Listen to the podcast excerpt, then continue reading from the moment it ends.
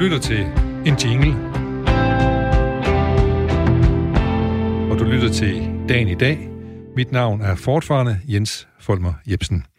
Og velkommen skal jeg sige til programmet, hvor vi vender og drejer nattens og morgens og dagens tidlige nyheder og leder efter friske vinkler, man måske ikke lige har set komme. Velkommen til Dagen i dag, program, hvor dagens gæst har fået tildelt det vigtige erhverv som dagens nyhedsredaktør. Gæst laver simpelthen en top 10 over de mest tankevækkende nyheder, som han, hun synes, vi skal give ekstra opmærksomhed, og begrunder selvfølgelig sine helt egne personlige valg.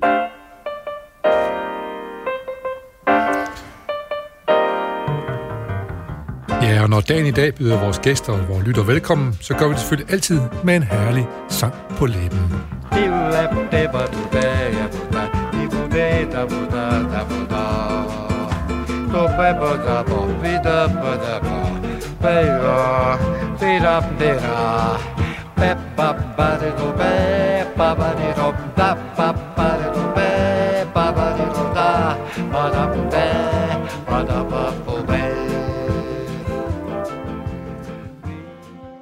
Ja, vi lytter som sagt til Dagen i dag, hedder vores program her, og vores gæst i dag, det er Joachim Ladefod, og vi fik, kom godt i gang her med lidt brasilianske toner, og jeg skyder på, inden jeg præsenterer den nærmere, at du også har været i Brasilien. Det er korrekt. Det har du, ja. Ja. Fordi hvis jeg tænkte, nu, jeg har sat lige dit CV op her, og hvis jeg skal begynde at læse dit CV, så er programmet færdigt, inden jeg får talt med dig. det er jo et imponerende CV, du har. Med, øh, du er fotograf, skal jeg sige, presfotograf, mm. og har virkelig mange priser øh, fra hele verden, og arbejder for de største og bedste øh, aviser og magasiner. Øh, det kommer vi nok ind på, håber jeg, undervejs her. Ja. Øh, og så er du også medlem af det, der hedder Seven, en øh, gruppe af fotografer, international gruppe af fotografer. Ja. Du fortalte mig dog lige, at øh, du blevet fastansat, så kan man ikke være med i Seven som fuldgyldig medlem, eller hvad? Ej, jamen, så er jeg bare ejer og pensioneret, hvis man kan sige det sådan. Så Ja. Det er det, som vi blev enige om, måske hed emeritus, som det hedder på universiteterne og sådan noget. lige Ja. præcis. ja. Hvad vil det sige at være ejer af Seven, medejer af Seven? Jamen, det er jo i... Øh, bare for, at man køber sig jo aktier, eller hvad hedder sådan noget, Ja. som, en, som en del af, ja, så har en del af byrådet. Ja, Øhm, og i og med, at jeg er emeritus nu, så øh, er jeg bare ikke med til at tage beslutningen om, hvad der skal ske, og Nej. om hvilken retning vi skal gå Nej. i, og sådan nogle ting. Og det passer mig rigtig godt. Nu er jeg jo fastansat på Jyllandsposten. ja. Forklar os lige ganske kort, hvad sådan et bureau gør. Jamen, øh, byrådet er egentlig netop for, for at øh, nu for freelance-fotografer egentlig, ja. øh, hvor man øh, er en sammenslutning, og vi hjælper hinanden jo på den måde, at så har man folk ansatte til at sælge billederne videre, hvis man er ude og lave en reportage, og man gerne vil have det solgt til andre steder i verden, eller man har brug for at øh, have en kontakt til et øh, magasin et eller andet sted, så, så hjælper byrådet med det. Ja. Øh, Seven kan også hjælpe med at lave udstillinger og sælge billeder, sådan printsalg og øh, ind i kunstverdenen eller et eller andet den stil. Og omvendt fungerer det vel også, hvis der er nogen, der siger, de der Seven der, de tager nogle damn good pictures, skal, ja. dem ringer vi til. Ja, lige præcis. Ja. Ikke? Det, og og jo, jo bedre, eller jo større og stærkere navn man har sammen som gruppe, jo, jo nemmere er det at få adgang til nogle ting og, Ja. og lave nogle gode ting. Ja. Og Seven er jo forholdsvis velrenommeret øh, øh, bureau, må man jo sige, ikke? Jo. Ja. Men øh, nu er der på Jyllandsposten. Øh, du har også... Øh, jeg kan ikke lade være med lige at nævne de der bøger, du har udgivet. Jeg vil lige og kigge på dem, ikke? Du har lavet den, der hedder øh, øh, Mirrors, for eksempel. Ja.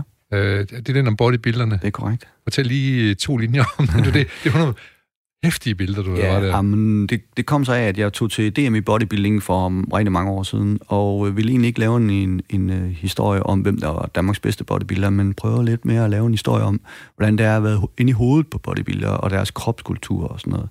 Så jeg fotograferede egentlig bare sådan kroppene inde backstage, og ikke på scenen. Og det blev jo dybt fascineret af. Altså, det, det kom der netop, som du siger, nogle vilde billeder ud af, hvor de står nøgne og smører sig ind i bruncreme, og fandt jo ud af, at, at øh, for at kan se musklerne ordentligt, så smører man sig ind i bruncreme, fordi det giver skygger. Ja.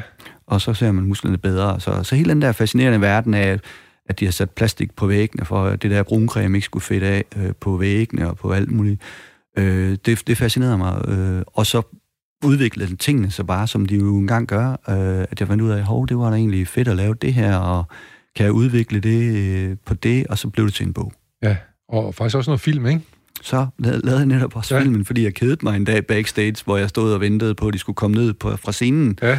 Og så tog jeg egentlig bare et videokamera frem og begyndte at filme. Og så fandt jeg ud af, holdt op, øh, slow motion, sort-hvid øh, hernede, det fungerer altså Det også ret godt godt. ud, ja. ja, og så Ja, ja.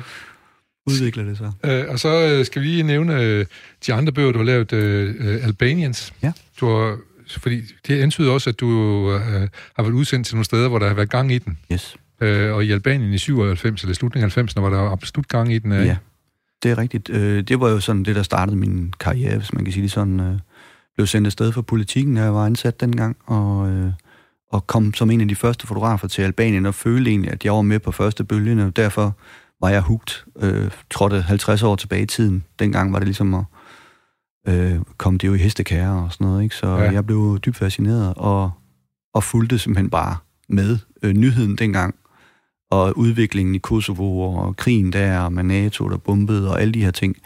Øh, og så endte det med Albanians. Ja.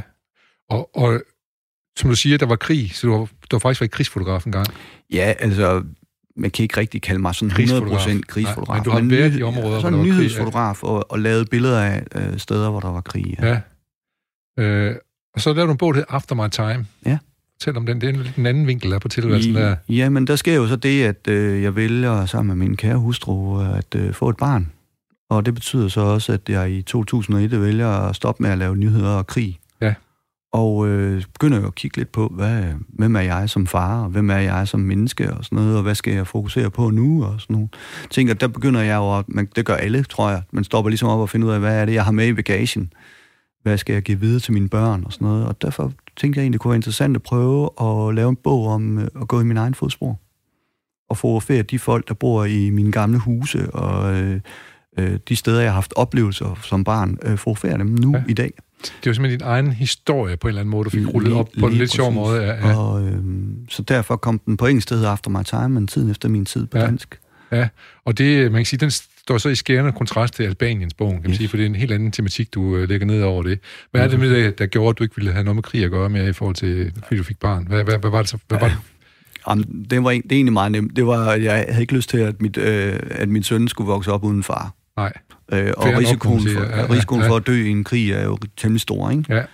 Øhm, og det var jo en svær beslutning, fordi at øh, det var jo et adrenalin-rush uden lige at være krigsfotograf, og øh, jeg var jo med på første parket og, øh, og se, hvad der skete, og hvordan tingene udviklede sig, og øh, man var til begravelse den i en sekund, og blev skudt på det andet sekund, og tredje sekund var man til et bryllup. Øh, sådan var det, og man levede jo, altså, man levede jo, hvis man kunne sige Ja. det sådan, ikke? Men det, er- der er jo også en kæmpe fare i det, og man kan jo se på mange af mine kollegaer, der har fået posttraumatisk stress. Ja.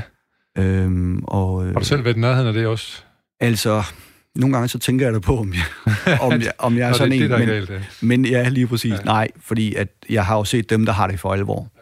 Og der kan man ikke ligefrem påstå, at jeg er der. Nej, jeg synes, at du, øh, det, det, er, det er i hvert fald meget sund Joachim Ladefod, at vi har i studiet der i dag, synes jeg. Kan, det, det er jeg glad for at kunne sige. Øhm, og din familie er formodentlig også glad over de valg, du har truffet der, kan man sige. Det håber jeg. Ja, og du har også nået at få nogle flere børn siden ja. Dengang, så ja. måske. Så, øh, så, men, men du, er ikke, du tager stadigvæk billeder af, hvad skal man sige, resultaterne eller følgerne af krig. Du har ikke holdt op med at rejse ud og sådan Nej, noget så det meget. er jeg ikke. Nej. Men jeg rejser dog ikke så meget, som Nej. jeg har gjort. Og også på grund af, at du blev en fastansat på Jyllandsposten i stedet for. Jeg går ud fra, at en fastansættelse også har noget at gøre med, at, at, at man har et familieliv, man gerne vil øh, Det er, der, passe på og sådan noget. Ja. det er der ingen tvivl om. at øh, jeg havde efterhånden rejst i 65 lande, og øh, havde mange rejsedage om året, og øh, det blev også sådan, at øh, med, med tiden har, har øh, jo øh, fået en, en lavere, hvad skal man sige, en, et, jeg ved ikke, om man skal kalde det status, men der er ikke så mange penge i det længere, Nej. og det er det generelt ikke i branchen jo. Og det betyder, at jeg jo, øh, hvis jeg skulle overleve som freelancefotograf, så skulle jeg til at rejse endnu mere. Og øh, det vil jeg ikke byde min familie. Nej. Og, og det på trods af, at du har jo havde store kunder som New York Times og Time Magazine, og altså man må jo sige, du, øh, du har haft de rigtige kunder, ikke? Jo, jo, Ja. jo, og det savner jeg da også indimellem. Ja. Men, øh, men øh, hvad hedder det? Øh, sådan, sådan er det jo. Sådan udvikler livet sig. Ja. Det er godt. Vi skal, til, vi skal vi kommer til at snakke meget mere fotografi. Det vil jeg glæde mig rigtig meget til. Men øh, nu skal vi nemmere op og tale om de nyheder, du har valgt. Og det, vi skal lige have lidt medvind, og det får vi af det her lille groove, vi har her.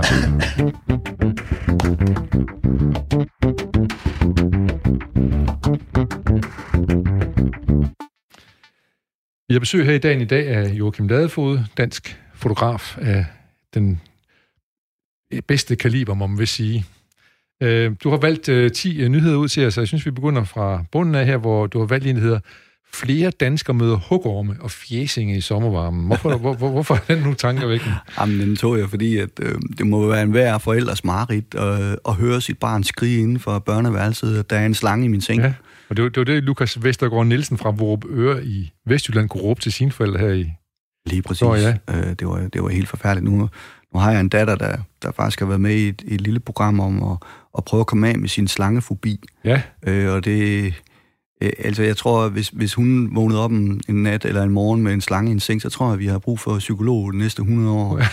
ja. øh, fordi det, det, det, det, det er jo frygteligt, altså. Ja, på trods af, at... Øh det er formodentlig ubehageligt at blive bidt, men øh, er, det, er det en om året eller en hver anden år, som, som dør af følgerne af et, et hugormebid, tror ja, jeg, det er. Ja. Men, men chancen er jo ikke stor, men man troede jo ikke, de, ville, de kunne finde på at komme ind i en nej, seng. seng nej, nej, altså, det vil man gerne være fri det, for. Det er ikke at gå ud i lyngen, det, ja. er, noget, det er et, men, ja, ja. men at, det naturen, den, den kommer indenfor der, det, ja, det, det, det, er ikke så godt altid. Og fjæsingerne, det er sådan nogle, vi går ud til ude i vandet også. Ja.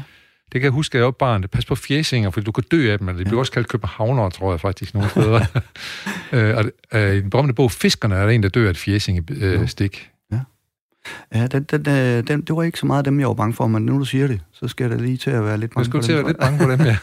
ja. Men jeg tror heller ikke, øh, jeg tror heller ikke de, øh, hvad hedder det, jeg tror, at krig er noget farligere i Joachim, end, end, ja, end, end, end, end fjæsing går af med dig på et eller andet tidspunkt. Det ja. tror jeg ikke.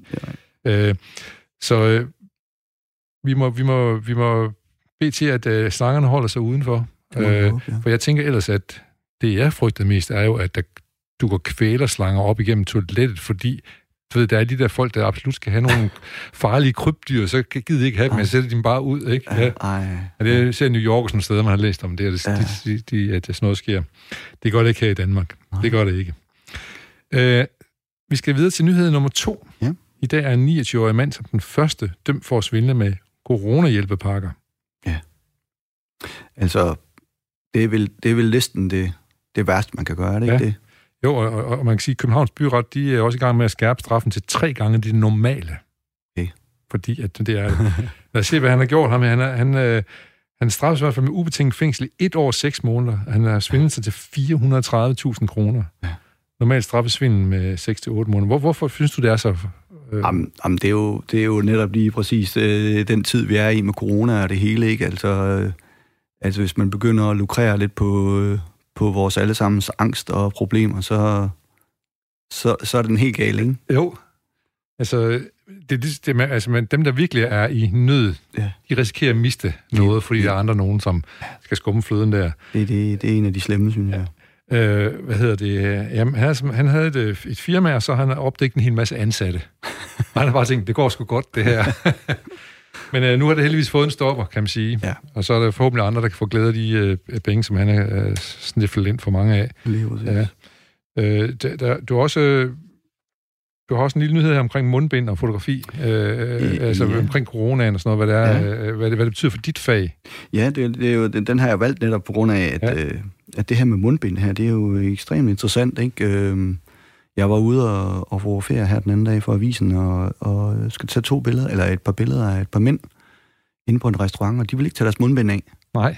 Og det, det er jo sådan, uh, normalt at folk jo lidt forfængelige. Jeg vil gerne se godt ud, og sådan ja. noget, men de stod simpelthen med mundbindene på, ikke? Og, øh, og, og jeg kunne jo ikke uh, sige, hey, det skal I. Fordi det var jo deres firmapolitik, og, og så, uh, så, så det slog mig bare, da jeg sådan gik derfra, at det var lidt sjovt, der der med, at... Jamen, vi beholder mundbinden på her. Jeg stod ja. jo selv med mundbinden på, det er også vores firmapolitik, ja. hvis jeg går ind og tager billeder indenfor nu. Ja. Øh, især på grund af tingenes udvikling her i Aarhus. Ja. Øh, men øh, jeg tænkte, at de var alene derinde, og de kunne lige... Der var ingen, der kunne se, hvis de lige tog det mundbind af i 10 sekunder, vel, men så tog et billede, eller en 160. 20. del af et sekund. Ja, men, det er øh, længere tid tager det jo ikke, nej. Men øh, det ville de, det ville de ikke, det måtte de ikke.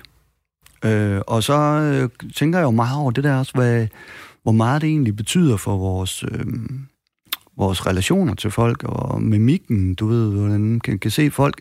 Når jeg er ude og fotografere folk, så kigger jeg jo meget på, hvordan reagerer de. Ja. Især hvis det er i det offentlige rum, øh, og jeg kan se, hvis folk synes, det er træls, eller hvis de gerne vil have, at det er okay, du tager billeder af mig. Eller, og den mimik, der forsvinder jo fuldstændig med de ja. masker. Du kan ikke aflæse noget mere. Nej, Nej. og det, er, det synes jeg var lidt interessant. Ja, og hvad, hvad gør man så som fotograf? Fordi øh, øh, har jo lært af dig også, at øh, en af de øh, Karpler, tror jeg, det var en af de berømte øh, fotografer, siger, at man skal så tæt på som muligt. Altså hvis du er dårlig, hvis det ikke blev godt, så fik du ikke tæt nok på, tror jeg, du var, du fortalte mig, ja. Jamen lige præcis, og, og, det, og der kan man så sige, nu er maskerne jo kommet til, men før, øh, da coronaen startede for alvor, og de, de ældre skulle holde sig væk, øh, fra os unge, eller os, der var ude i, i det offentlige liv, øh, der begyndte jeg jo at skulle få hver folk ind igennem vinduer.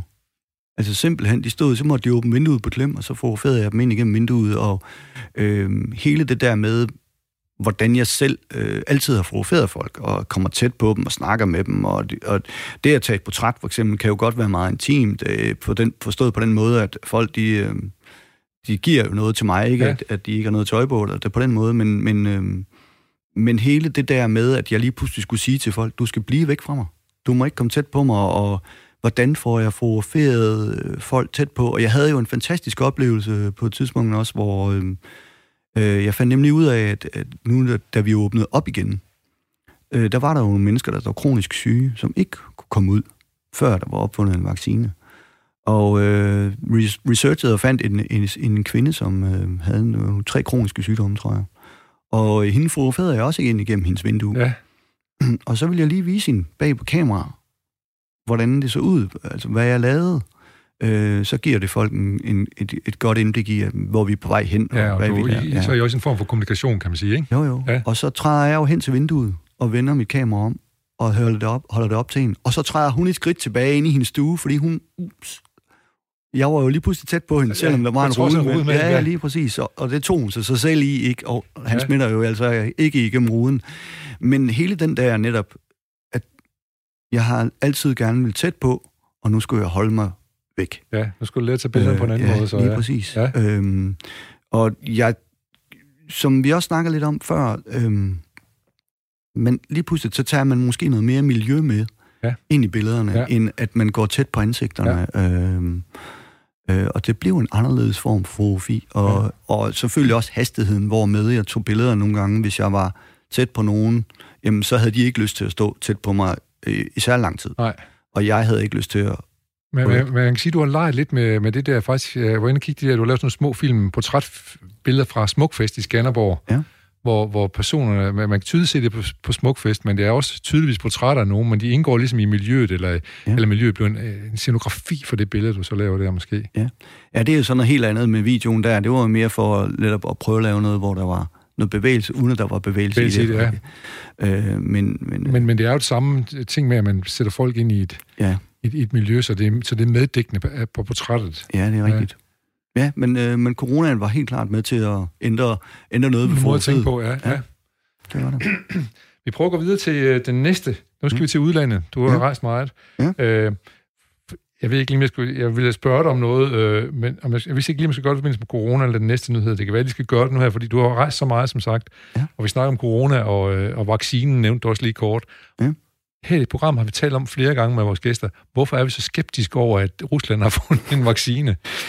Ja, det, det er også strengt, altså, fordi det, vi ved jo i strengt taget ikke, om, om det er i orden derovre, vel? Øh, så det er vel bare vores, vores fordomme ja. øh, over for, for Rusland, tror jeg. Ja. At, at vi er sådan lidt skeptiske, ikke? Og at, øh, at de måske også i starten, hvor Putin siger, at vi har ikke noget corona her. Ja. Altså, øh, der er ingen problemer. Det er rigtigt, han starter med ligesom at... Ja, så, ja. så vi er jo selvfølgelig altid en lille smule skeptiske. Ja. Øhm, Øh, vi er vel også lidt skeptiske over for folk, som måske ikke øh, altid fortæller sandheden. Ja. Så øh, jeg tror egentlig mest, at det handler om fordomme, men... Øh, men også måske, at for eksempel WHO og nogle af de der store organisationer ja. ikke kan få lov til at kigge på testresultaterne og tjekke, om det jo egentlig er ok. Ja. Lige præcis, ikke? Så, der, der altså, er god grund til at være lidt smule skeptisk i ja, hvert fald. Det, det, vil jeg, det vil jeg sige, men... Øh, men lad os da håbe, der er nogen, der snart kommer op med en ordentlig vaccine, så du ikke kun skal fotografere gennem vinduerne, selvom du måske blev ved med at gøre det, fordi du har fundet en god teknik. Lige præcis, ja. øh, men den uh, nyhed, vi skulle til nu, den nærmer vi os nemlig Rusland. Uh, den handler om EU-ledere, som tager til Hvide Rusland, og de vil prøve at stoppe ja. krisen på fredelig vis. Ja. Hvide Rusland, det er jo simpelthen den sidste uh, diktatur, siger man, i, uh, i Europa. Ja. Uh, har du været der? Nej, jeg har aldrig været Nej. der. kunne men der, der er med, med der er gang i det nu, må man sige. Det må man sige, og ja. fantastisk, at de, de gør noget ved... Øh, deres øh, diktator, hvis man kan sige det sådan, ikke? Ja. Øhm, jeg har egentlig også taget den lidt med, fordi at øh, jeg havde en kollega, en god kollega ja. fra en Københavneravis, som øh, blev udsat for, øh, jeg ved ikke om man kalde det et overgreb, men han fik taget sin, øh, sit kort fra sit kamera. Og Og, han fik da også øh, nogle slag ja, i hovedet, man sige. et ikke? slag i hovedet, ja. ja. Så, øhm, og det er jo... Øhm, det er jo de ting, vi kan risikere, når vi kommer ud og skal fotografere som fotografer. Ja. Ja. At, øhm, Hvad, hvad, hvad har du været ude for af, af, af samme? Altså, Jamen, jamen jeg, i, i sin tid, i for eksempel i, i Kosovo og i Albanien, der lærte jeg jo lynhurtigt, at hvis jeg havde taget nogle rigtig fede billeder, så rullede jeg øh, filmen ind i... Øh, spolede jeg simpelthen, det var jo film i gamle dage, Ja. det var ikke kort. Men så tog jeg dem ud af kameraet og rullede dem med det samme ind og gemte dem i for eksempel bilen eller et eller andet sted på mig selv. Og så satte jeg et, øh, en rullende film i, som jeg havde trukket ud og belyst, som der ikke var noget på, satte jeg den i kameraet. Så hvis den Øh, blev konfiskeret, så ja. vil de bare få en... Lige præcis. Ja. Og jeg fik også mit, mit kameraudstyr konfiskeret, hvor vi måtte have fat i det lokale politi. Militæret tog det simpelthen, Ja, i, øhm, øh, fordi de troede, vi forårede en militær konvoj. Og, okay. Øh, så, så flippede de ud. Og, så, og så politiet overtrumfer militæret, så Ja, men så- endeligt, eller hvad? Ja, men med deres hjælp, så fik vi, fik vi det tilbage igen. Øh, men, men det var da ikke særlig morsomt at stå dernede øh, efter otte dage, og så øh, have sit udstyr fået snuppet. Nej.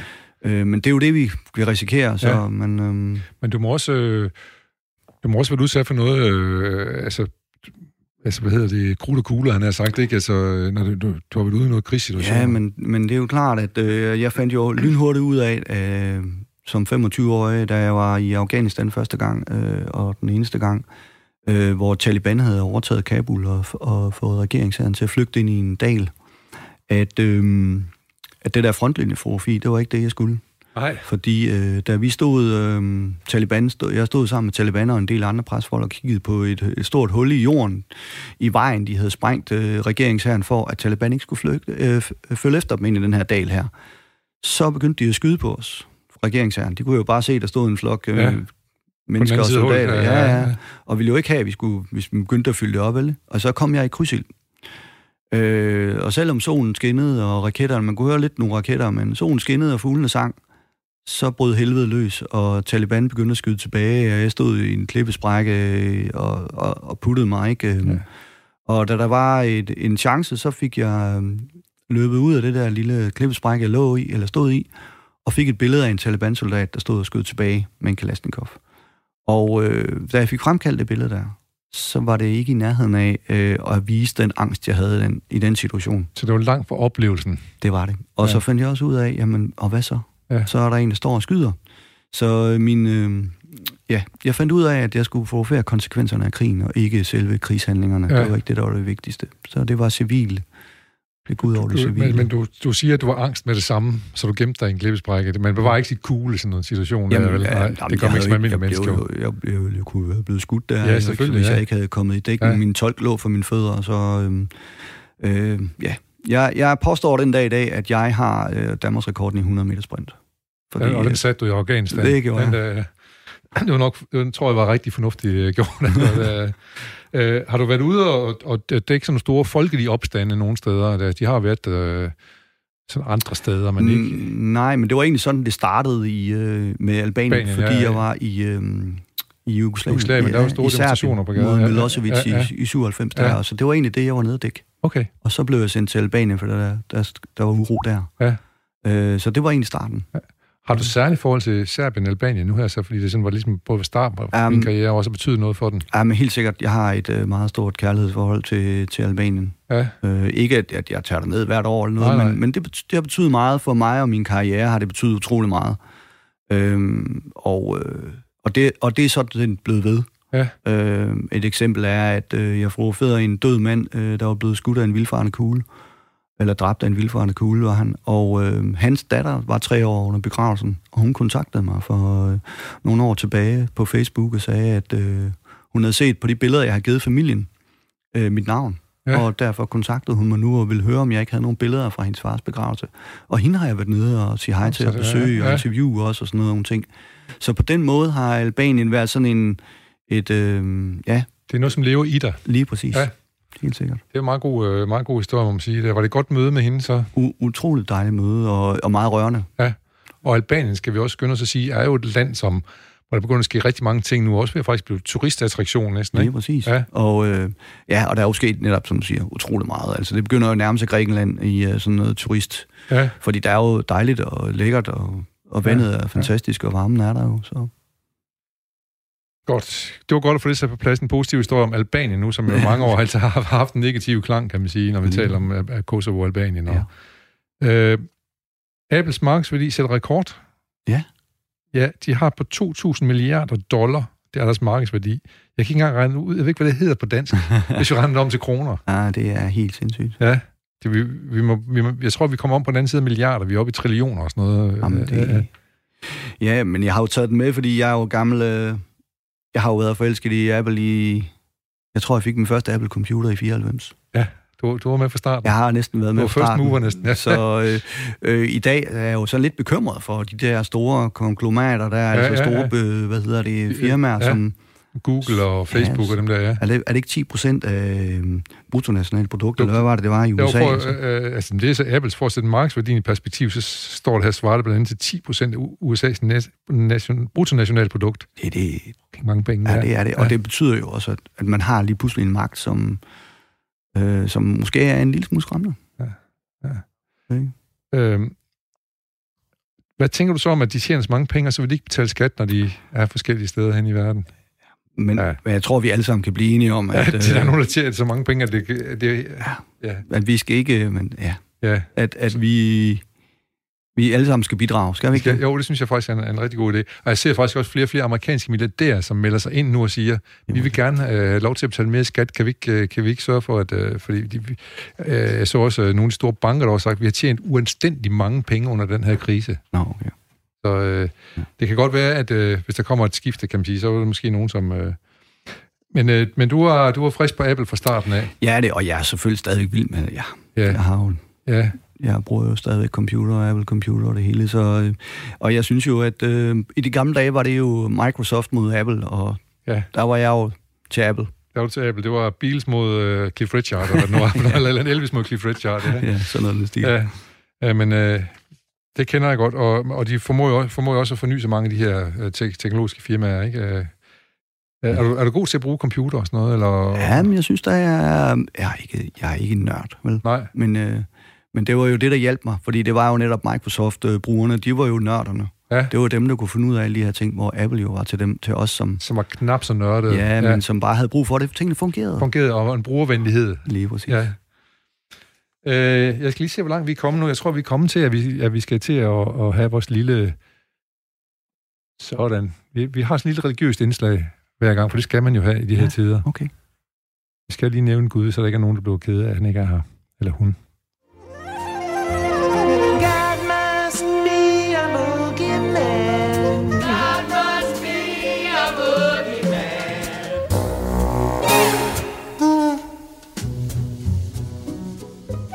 Ja, som sagt, så husk vi altid at nævne Gud i vores program, uagtet om nogen måtte mene, at Gud er hvid eller sort eller brun, og om Gud er en mand eller en kvinde eller noget helt tredje. Hvordan du synes, Gud ser ud, det er helt op til dig. Men der er én ting, vi holder fast i i det her program, det er, at vi alle sammen er ansvarlige for vores egne handlinger. Og nu vil vi prøve at kigge på nogle af de handlinger, som er sket dengang dagen i dag, den 20. august, var i går. For eksempel så kan vi jo se her, at 1968, det er faktisk på den her dato, at de øh, sovjetiske tropper, de går ind i øh, Tjekkoslovakiet. Øh, det var jo meget dramatisk dengang, for tjekkerne var, tjekkoslovakkerne, som det hed dengang, var jo, forsøgte jo at nærme sig Vesten, og det fik de bare ikke lov til. Øh, det var der, de havde en præsident, der hed Dubček, så vidt jeg husker fra min barndom. Øh. Og det var også der, der var en øh, vilde historie med demonstranter, der satte ild til sig selv. Det var første gang, jeg oplevede det. Men det har du formodentlig krydset på en eller anden vis øh, nogle steder måske øh, som no. buddhistiske munke i Tibet ja, eller sådan noget. Ja, men også i, øh, i Vietnam, ikke? I Vietnam også, ja, ja. bestemt, ja. Og så er de øh, på den her dato i 1982 af Marius Andersen, hvis nogen kan huske ham, tidligere borgmester og bykonge i Aalborg. Han fik seks måneders fængsel. Det var simpelthen fordi, at han fik bestikkelse. Han øh, havde fået nogen til blandt andet at bygge et helt nyt toilet i sin nye villa i Aalborg. Det er jo godt, der blev holdt øje med den slags ting, må man sige. sige. Ja. I 88 på det her tidspunkt, øh, den 20. august, der indgår langt om længe enten Iran, Iran Irak en våbenhvile efter otte års blodig krig med en million dræbte. Har du været i Iran og Irak og sådan noget der? Eller det... Nej. Nej. Men øh, jeg har relationen lidt til Iran, fordi en af mine eksbror var en flygtning fra Iran. Ja. Så det, det, det, det var faktisk et sted, jeg rigtig gerne ville hen. Ja, det er, I, jeg kender ikke så meget til Irak, men Iran skulle være et usædvanligt smukt land. Jo. Ja. Ja. Øh, faktisk var det på samme dato samme år, at uh, Janne Spies valgte at sige ja til industrimanden Christian Kær. Så fik vi lige sådan en lille Sådan, billedbladsnyhed ja. også her. og så i 96 på den her dato, der havde vi en rigtig dårlig sommer, men endelig den 20. august, så skete der noget. Så blev der målt en temperatur på 32 grader. Så kom, kom sommeren til Danmark på det tidspunkt. Øh, men nu så jeg lige, øh, som vi lige talte om, i Death Valley i USA, har man målt, er det 54,4 ja. grader? Ja, det er vildt. Det er vildt. Har du, du må Afghanistan, sådan steder må du også arbejde i en frygtelig varme. Ej, ja, men ja. I, den, i den du har jeg ikke, ikke, ikke op i det der, nej. Nej. Jeg har en ven, som bor i Arizona, som er lidt syd for uh, Death Valley. Han skrev tilbage til mig her i nat, der havde de nogen 30 grader nattetemperatur. Okay. Så kan man godt holde varmen, om jeg sige. Ja. Så skal jeg også lige sige, at det er i dag, at, uh, at uh, Don King, han har fødselsdag. Ja. Han er født i 1931. Folk husker måske boksmotoren der med det meget høje hår. Ja, Mike Tyson. Mike Tyson blandt andet, ja. Øh, og så er det også i år 2000 på den her dato, at Bjarne Ries blev ny chef for det danske professionelle cykelhold Memory Card Jack and Jones. Du ved noget om cykelløb. ja, men jeg var jo, øh, der var han jo hot jo. Jeg var jo nede dæk, øh, da han øh, vandt Tour de France. Du var simpelthen i, øh, du var simpelthen i Frankrig på det tidspunkt. Der. Ja, Hvor meget ja. løbet fulgte du så? Jamen, jeg, var, jeg kom i bjergene, Ja. og jeg stod, jeg kan huske, jeg stod inde på redaktionen og sagde, hey, der, der skal en eller anden, der må en, der må en mand afsted. Ja, for vi vinder det her. ja, og så røg jeg afsted, og det var også der, jeg fandt ud af, at, øhm, at øh, Hotel de Ville, det er ikke byens hotel. Nej, det, det er byens rådhus. det, var, det var lidt pinligt, når man lå og flakkede rundt om natten for at finde et hotel efter en etape, så kom man ind og så, ah, men der er et hotel herovre. Ja, Nå, øh, men, men ja, det var stort. Ja, og var, var det det, som har givet dig... Du cykler selv en del også. Øh, jeg ved, Ja. er blandt andet den fascination for, for den gang, som har ført til, at du cykler, eller... Ja, men jeg, jeg, har jo- jeg har altid været sådan lidt sportsfanatiker, øh, ikke? Jo. Øh, nej, øh, grunden til, at jeg cyklede i dag, det er jo fordi, at, øh, at jeg fik øh, ledegik på en efterskole som 16 år, og ikke kunne dyrke sport ja. mere. Øh, og havde øh, dårlige lede, altså. Øh, men så fandt jeg ud af faktisk, da jeg var de her 38, at jeg kunne cykle. Ja, Og så blev det jo en øh, ny lidenskab. så, så åbner sig en, en, åbner sig en dør til en helt ny verden der. Lige præcis. Fyldt med bjergtorp og alt muligt andet, der, som, Ja. som du selv er ud fra, at du har forseret alle de der Mont Ventoux, hvad de nu hedder, de der, og Lige- La Motte, og... Lige Ja. præcis. Kørt Ja. ja. La Marmotte, ja, det er rigtigt. Ja. Ja. Så hvad er dit næste mål på cyklen der? Det er for dit eget cykelhold, synes jeg, du lige nævnte kort. Men, Ja, ja, men, ja, ej, jamen, jeg, er jo, øh, jeg er jo ambassadør for, for et cykelhold i dag, øh, Ja. øh, dansk cykelhold, men, øh, eller et cykelfirma hedder det. ja. Men øh, ja, jeg har altid haft sådan en våd drøm om at være sådan en øh, kaptajn for et, øh, et hold, hvor vi kommer og vi kører motionsløb i dag, her Ja. i Danmark bare, ikke? Ja. Og så, så ligger vi otte mand der i, i vores ens tøj og ens hjelme og ens cykler. Og de skal skærme dig, hvis det blæser for Så meget. det er, altså, en mand på 60 kilo må altid ligge i læ. Han kan forlange at blive skærmet. Jamen, det er, det er en lov. Ja. Jamen, jeg, det, jeg håber, det lykkes for dig at blive kaptajn for dit eget hold. det kan så være en opfordring her til nogle af vores lyttere. Hvis de har et ledet cykelhold, så har vi en kaptajn her, ja. i hvert fald en potentiel kaptajn. Ja, til bjergene. Til bjergene i hvert fald. Ja, ja. Øhm, yes, og så er det lige den sidste, jeg vil nævne for den gang, dagen i dag var i går, det er, at, øh, at i 93, den, den øh, 20. august, der sluttede de hemmelige fredsforhandlinger i Oslo mellem Israel og palæstinenserne, og aftalen underskrives øh, den 13. september samme år. Øh, og det var øh, Rabin og Arafat og Bill Clinton, og, og så tror jeg også... Øh, der er sådan et, et billede, hvor, hvor de, Rabin han næsten ikke kan holde ud og give hånden til Arafat, Nej, men han blev nødt til at gøre det. Ja. Men faktisk så fik de jo Nobels fredspris ja. Ja. i øh, 94. Ja. Desværre så det, førte det jo så ikke rigtigt til Nej. den store fred dernede. Jeg har, øh, har været dernede og, og lavet lidt også. Øhm, ikke under intifadaerne, men, men efterfølgende. Og, Altså i Palæstina. Ja. ja. Og hvad er det for en oplevelse, sådan ganske... Jamen, det er enormt specielt, synes jeg. Altså et, et øh, folkefærd, der føler sig spærret inde og undertrykt. Og, Hvad det jo egentlig også er, ikke? jo, det, det må man sige. øh, Hvad hedder det? Men det er jo, en, det er jo et, øh, et politisk sprængfarligt Ja. ja. emne, det der. Fordi, Og argumenterne kan jo gå tilbage til, jeg ved ikke hvad, før Jesus, ikke? Ja, altså, det er- ja. øh, altså den, det, det er næsten umuligt en umulig situation, ikke? Det må jo sige, det hedder en dobbelt gordisk knude, de har gang i. Der. Ja, det er, det er virkelig svært. Altså, men jeg har været med og skyde øh, en, en historie fra Time Magazine, hvor jeg fulgte en palæstinensisk dreng i hans hverdag. Ja. Øh, meget interessant, og var ude og, og var de ude og kaste sten mod militæret, og tårgassen slår ind over hovederne på os, og gummikugler ja. og sådan noget. Så. Og så kan man også snakke om, at øh, når drenge i den alder begynder at kaste med sten og sådan noget, så er det jo indlejret i dem allerede fra barns ben af, at ja. der, der er en konflikt der. Ja. Men og, og formodentlig havde også, eller hvad? Eller kan du se der nogle lys, lyspunkter nogle steder? Jamen, jeg kan jo godt forstå, altså, men man kan jo altid male sig op i et hjørne, ikke? hvor man ikke rigtig kan gøre andet. Og det er jo sådan lidt det, de har gjort nogle gange, ikke? Altså, øh, øh, det er enormt svært, for jeg kan jo sagtens forstå den ene side, og jeg kan også godt forstå noget fra det, den anden det er side. Faktisk, det er faktisk noget problem, jo, kan man sige. Ja, ja. lige præcis. Ja. Ikke? Og, øh, så, så det er svært. Ved du hvad, vi skal tilbage på vores nyhedsbølge og ja. se. Så skal vi have hjælp af vores lille groove.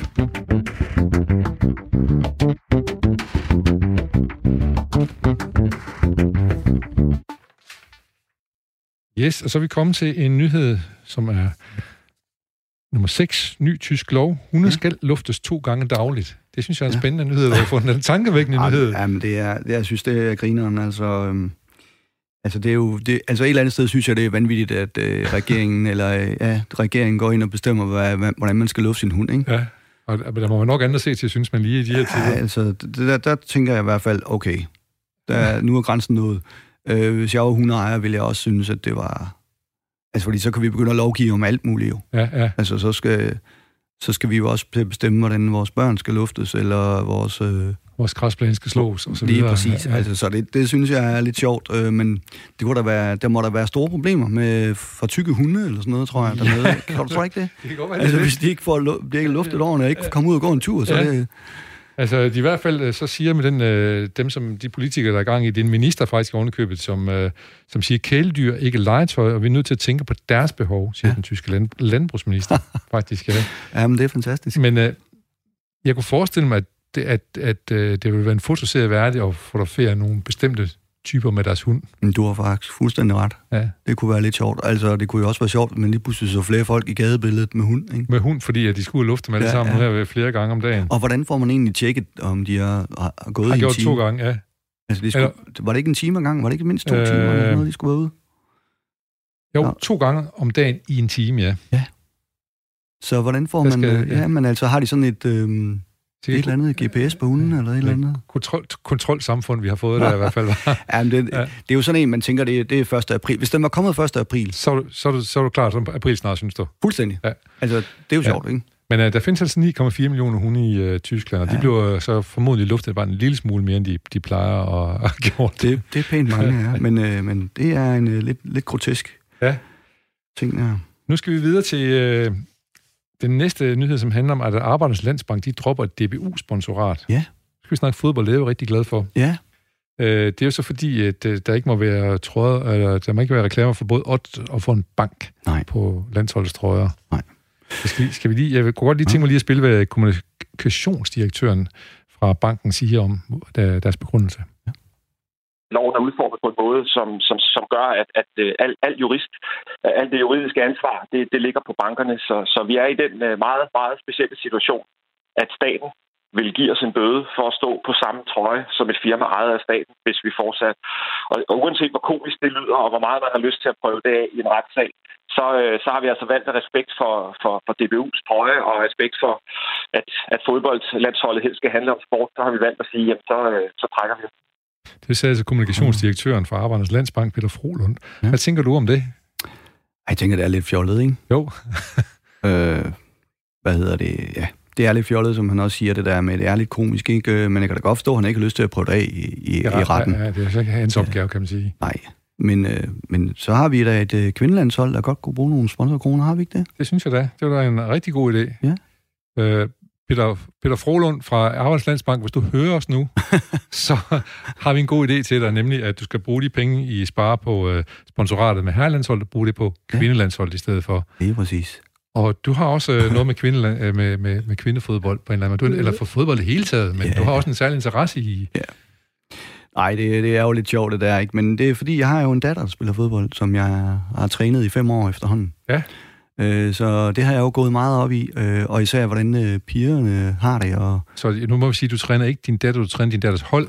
det er rigtigt. Ja. Jeg har trænet mit lokale øh, hold i Ry der, og, øhm, og har haft stor fornøjelse af det, og synes, det har været enormt sjovt. Og så har jeg selvfølgelig begyndt at kigge lidt på, hvordan øh, kvindefodbolden har det generelt. Ja. Og det har det jo selvfølgelig rimelig godt, faktisk, og Ja. vi, vi, er vi er godt på vej, synes jeg. Ja. Men øh, stadigvæk kunne vi da godt bruge nogle flere penge og noget mere... Øh, øh, ja, nogle, nogle flere penge måske. Man ser i hvert fald de bedste spillere, de, øh, de har travlt med at komme til Sverige, eller øh, England, eller Tyskland, og ja. Ja. sådan noget, fordi der ikke er penge i, i klubberne i Danmark rigtigt. Ja. Øh, men vi fik dog en uh, sølvmedalje ved sidste Europamesterskab, Det er men uh, noget så ikke at kvalificere os til VM, blandt andet fordi, at der Lige var præcis. spillerstræk, ikke? Ja. Lige præcis. Øh, Og det handlede vel også om økonomi, ikke? det, det handler rigtig meget om økonomi, ja. Mhm. Der kunne Arbejdernes Landsbank have gjort en stor forskel. Ja. præcis.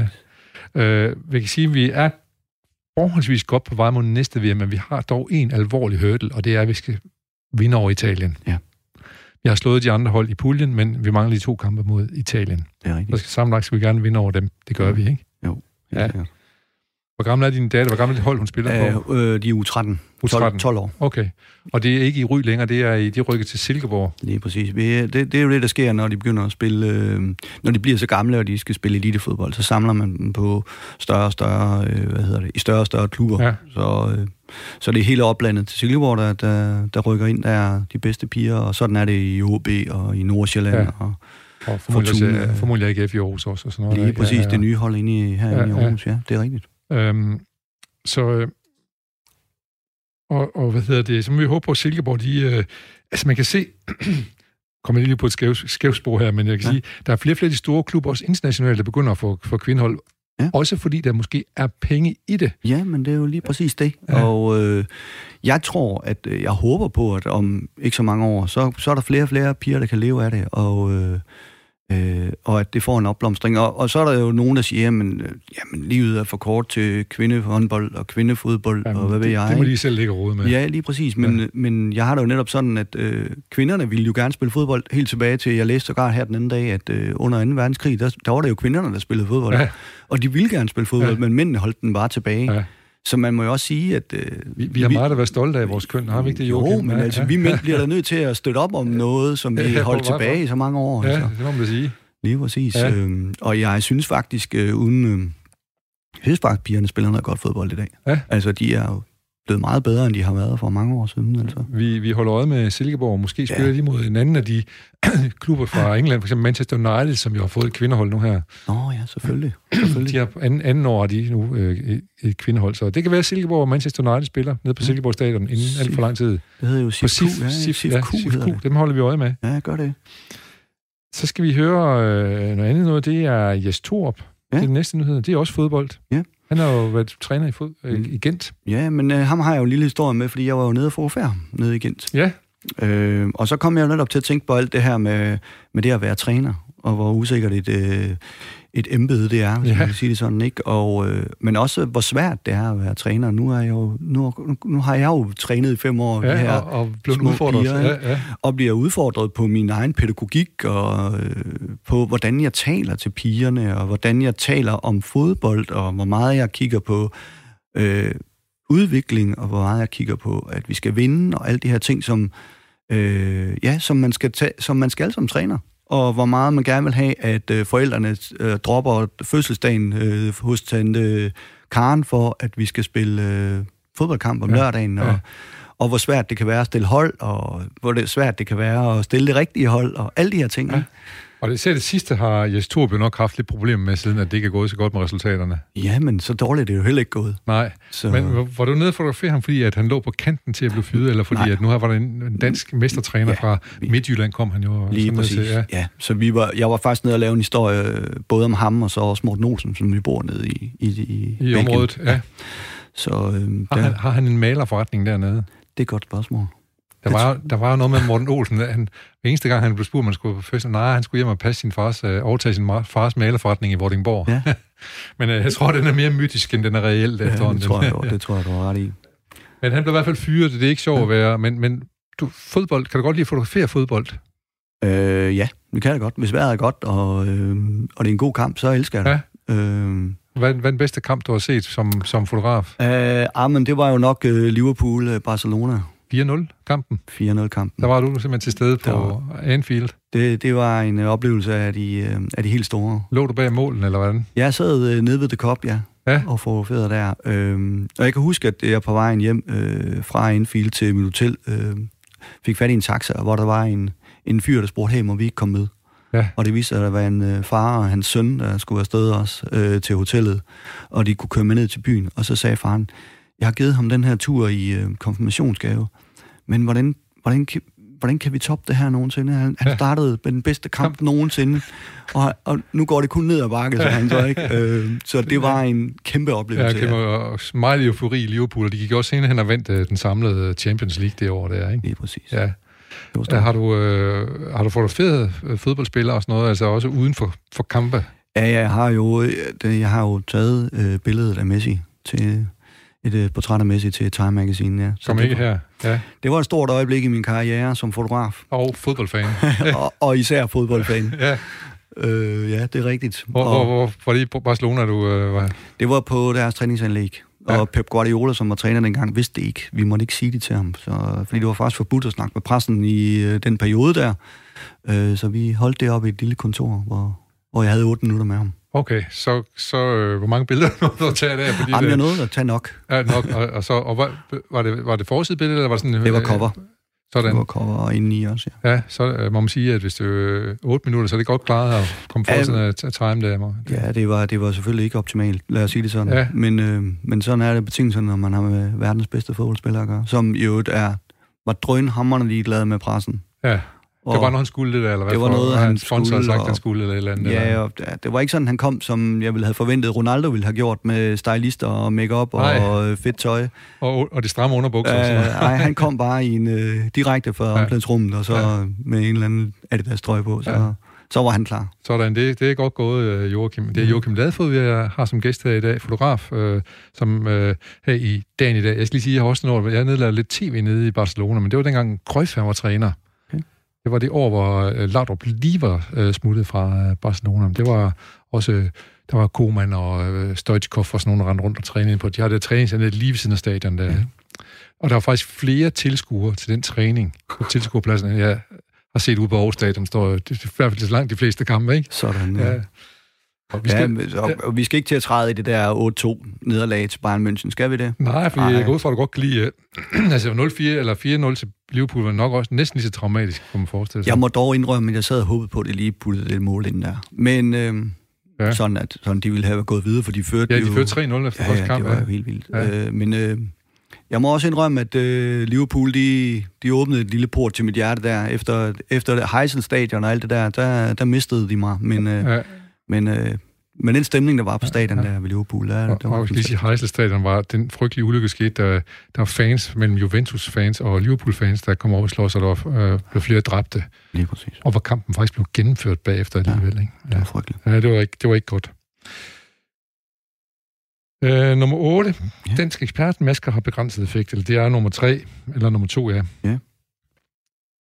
Og så er vi jo tilbage ved det der med, med de der famøse masker der, som vi skal have på, og og hvad det betyder for os, ikke? Ja. I, i det daglige ja. øh, med hensyn til frofid. Jeg, jeg kunne godt, egentlig godt tænke mig, og nu har vi talt lidt om det der, hvilke udfordringer du fik, ja. jeg skulle tage billeder med folk med masker. Ja. Så måske tage en, en, et skridt videre, så begynder også at måske tage lidt om Instagram, som også er noget af det, som du egentlig gerne vil snakke om. Ja. Hvordan det er at fotografere øh, den, den tennisstjerne, der censurerer sig selv. Ja. Og hun, hun har garanteret ikke mundbind på, når hun blev fotograferet til Instagram. Nej, det var vist, øh, jeg tror, det, den historie handler lidt om, at hun havde for lidt tøj på. Ja. Og derfor blev censureret på Instagram. Nej, men jeg, det, det, den tog jeg med, fordi det er netop lidt det der med, hvordan jeg som fotograf kommer ud og oplever øh, unge piger, især unge piger, hvordan de reagerer, når jeg skal tage billeder af dem. Øh, og jeg kommer jo som fotograf på en avis, som skal dække virkeligheden. Ja, og professionel fotograf, det ved, man tager et billede. Lige præcis. Ja. Men, men også det at dække virkeligheden, altså, det er jo, at... Øh, vi kan jo ikke have folk til at stå og posere, når vi tager billeder. Vi, hvis jeg skal ind i en skolegård, for eksempel, og, og skal tage billeder, eller hvad det nu kan være, ikke? Så, øh, så kommer de unge piger over og lige spørger, hey, må jeg ikke lige se, hvordan jeg ser ud på det der billede, du lige har taget? Øh, og hvis de så kan se, jamen, øh, hov, der, jeg ser faktisk ikke super godt ud på det der. Gider du så ikke lige at tage et nyt reportagebillede af mig? Og så, jeg står nogle gange der og siger, prøv at høre, kære venner, det er jo virkeligheden det her. Det er jo ja. sådan, du ser ud. Ja. Øh, og det er, jo, det er jo det, der sker med Instagram. Det er jo, at folk laver jo et glansbillede af sig selv. Ja. Det er, der, og, man begynder at performe i stedet for lige at være selv. Ja. Og, og jeg har det sådan, at, at, hvor, at jeg er lidt rystet over nogle gange, hvordan folk følger folk, som laver det her. Altså især mange kvinder, synes jeg, stiller sig op med på tær. Ja. Og, og så lige knækker lidt i hoften, og så stikker det og knækker lidt i det ene ben også. Ja, øh, og det der, synes jeg sådan er lidt der, sjovt. Ikke? Der er simpelthen nogle, øh, nogle øh, trin, som har bredt sig, eller ja, sige, nogle ja, poseringer, sådan, ja, som har, præcis. bredt sig. Ja. poseringer især, ja. som øh, jeg øh, har tænkt mig at lave sådan en, en, en reportage over øh, på et tidspunkt. Du har jo næsten lavet med dine bodybuilder ja, på et tidspunkt. Ja, men det er selvfølgelig rigtigt, men, men simpelthen men, til billeder af folk, der får taget billeder til, til, til sig Instagram, selv. ja. ja. Det tror jeg vil være en rigtig god idé. Det kunne være ret underholdende også, for eksempel. Ja. Det tænker jeg også. En af, de, en af de få ting, jeg kan huske, at jeg kom gående, hvor der en, der skulle tage et billede til Instagram, og veninden stod op, og stod hun op af træ og sådan noget, og så sagde ja. skal jeg smile med eller uden tænder, spurgte hun så veninden. og så tænkte jeg, kan hun tage sine tænder ud? jeg synes, ja. du skal smile med tænder. Ja. Jeg fik en, øh, jeg fik en øh, her den anden dag, hvor der var en, han sagde, at man skal lige slå sig lidt op under hagen, inden man får taget et billede, fordi så er det ligesom, at øh, dobbelthagen, den trækker sig lidt sammen. Det skal jeg lige prøve ja, næste gang. Ja. så det var, det var endnu et trick ja, til, til Instagram ja. der. Så nej, men jeg er sådan lidt... Jeg synes, det er lidt øh, forfærdeligt. Ikke? Ja. Også især nu, når han med piger at gøre jo. Ja, netop. Til fodbold, ikke? Øh, at de skal, ikke, de skal ikke vokse op i den her alder, hvor, eller i den her tid, hvor man skal være perfekt. Vel? Nej, og hvordan har din egen øh, datter, du nævnte, du har en datter på 12-13 år, ja. fodbold. Hvordan har hun det, når hun har en far som fotograf, der ved, at hvad, der er noget, der hedder virkelighed? Jamen, det ved, altså hun, hun er jo også på TikTok og laver alle mulige ting, ikke? Øh, ja, vi prøver jo... Hun er, hun er, hun er teenagerens B her. Ja, ja, ja selvfølgelig. Og, øh, men vi prøver jo at, at lade være med at kommentere på, at øh, om, hvordan, hvordan ser du ud i det hele taget, også ja. med pigefodbold. Altså, man skal ikke kommentere på Nej. hverken det ene eller det andet. Nej. Det er vigtigt. Ja. Øh, og det er vigtigt, at pigerne får at vide, at de er gode nok, som de er. Ja. Øh, og ikke behøver at lave, det her, lave de her glansbilleder. Ja. Og det er ikke engang noget, de behøver at få at vide, for de er jo gode nok. Lige præcis. Ja. Øh, jeg, jeg godt lige tænke mig, at vi har lige vi har 3-4 minutter tilbage, og vi mangler lige den, øh, den, den første ned, men lige indimellem, jeg godt tænke at høre om det der med, at når jeg kigger på dine billeder, så er det jo næsten alle sammen i sort-hvid. Ja. Hvorfor er det, når man er ude og, og tager reportager og billeder, ja. sådan noget, at det er sort-hvid? Øh, vi har farvebilleder jo opfundet. Ja, jeg bliver faktisk stillet det spørgsmål ret ofte, og, og det kan hænge sammen med, at farver tit kan stjæle opmærksomheden fra øh, det, vi fotograferer. Ja. Øh, eksempel var, at jeg fotograferede en død mand, der lå på gaden i Burundi, og øh, der stod en kødrand af folk rundt om ham, og det tog jeg et billede af. Men da jeg kom hjem og fik fremkaldt det her billede, så kunne jeg jo se, at de stod jo i pink og i gul og i grønne dragter, dem der om bagved. Nærmest og, festfarver der, kan man sige. Lige eller? præcis. Ja, ja. Så det bliver jo sådan et, et fashion show mere, end det bliver en, et, en, øh, fortælling. Øh, så det er, sådan, det er sådan et af, et af hovedemnerne til, hvorfor jeg skyder sort Man kan, man kan mere komme ind i kernen af den fortælling, man gerne vil fortælle ved at på sort ja. Lige præcis. Og øh, og sådan er det også, hvis du tager billeder indendørs, for eksempel. Så kan der være et lysstik, eller et farvestik, hedder det, i lysstofrørene. Ja. Og så kan der komme en anden farvetemperatur ind af vinduerne. Så dine farver indenfor kan pludselig blive sådan et mix af grønt, gul, og magenta og hvad ved jeg. Og på den måde kan det være svært at sætte det billede sammen med et billede, du har taget udenfor i en solskinsvær. Ja. Fordi der er der noget helt andet. Så på den måde, så kan farver også tit være svære at sætte sammen. Og arbejde med, ja. Lige ja, ja, ja. Vi skal nu, øh, vi har lige her minut, nu har vi nemlig talt om cykelløb før, så derfor så øh, har jeg sat lidt mindre tid af til det, men, ja. men vi, skal lige, øh, vi skal lige huske at juble over Jakob Fuglsang. Han ja. skal nok ikke køre Tour de France, men han vandt jo lige et stort løb nu herinde i monumenterne. Lige præcis. Det var noget stort. Ja, det var stort, ja. Hvad, hvad, hvad tænker du om Jakob Fuglsang? Altså, jeg kan sige, du har jo slået ham på et punkt, at du vejer lidt mindre end ham, synes Nå, du? ja, det er rigtigt. Det tror jeg nok. øh, ja, men jeg, det, det, er jo ikke... Desværre træder jeg nok ikke lige så mange watt som ham per kilo. Ikke, nej, øh, nej øh, det, er, det er stort. Jeg synes, det er fantastisk at følge danske cykelryttere. Ja. Øh, og især Jakob Fuglsang her det sidste par hvem, år. Hvem, hvem er dine sådan, ligesom danske favoritter i øjeblikket? Der er jo egentlig forholdsvis øh, mange talenter lige i øjeblikket. Ja, men Mads Pedersen er vel en af, ja, en af dem, ja. som, som jeg synes er, har trådt i karakter ikke med hans verdensmesterskab. Ja øh, fantastisk, men jeg synes også, at, øh, at der er mange andre gode danske rytter. Ja. Jeg kan lige sige, at vi havde en øh, cykelsportsfotograf, Jakob Christian Sørensen, inden, og han øh, ja. mente, at faktisk Mads han havde en god chance for at vinde øh, Paris-Roubaix. Hvis der er nogen danskere, ja. der skulle kunne vinde det, så var det nok ham, mente han. Det ville være sejt. Joachim Ladefod, det var en stor fornøjelse at have dig på besøg. Vi er nået til slutningen af vores program her. Vi slutter, som vi plejer at gøre, med lidt godt humør. Boya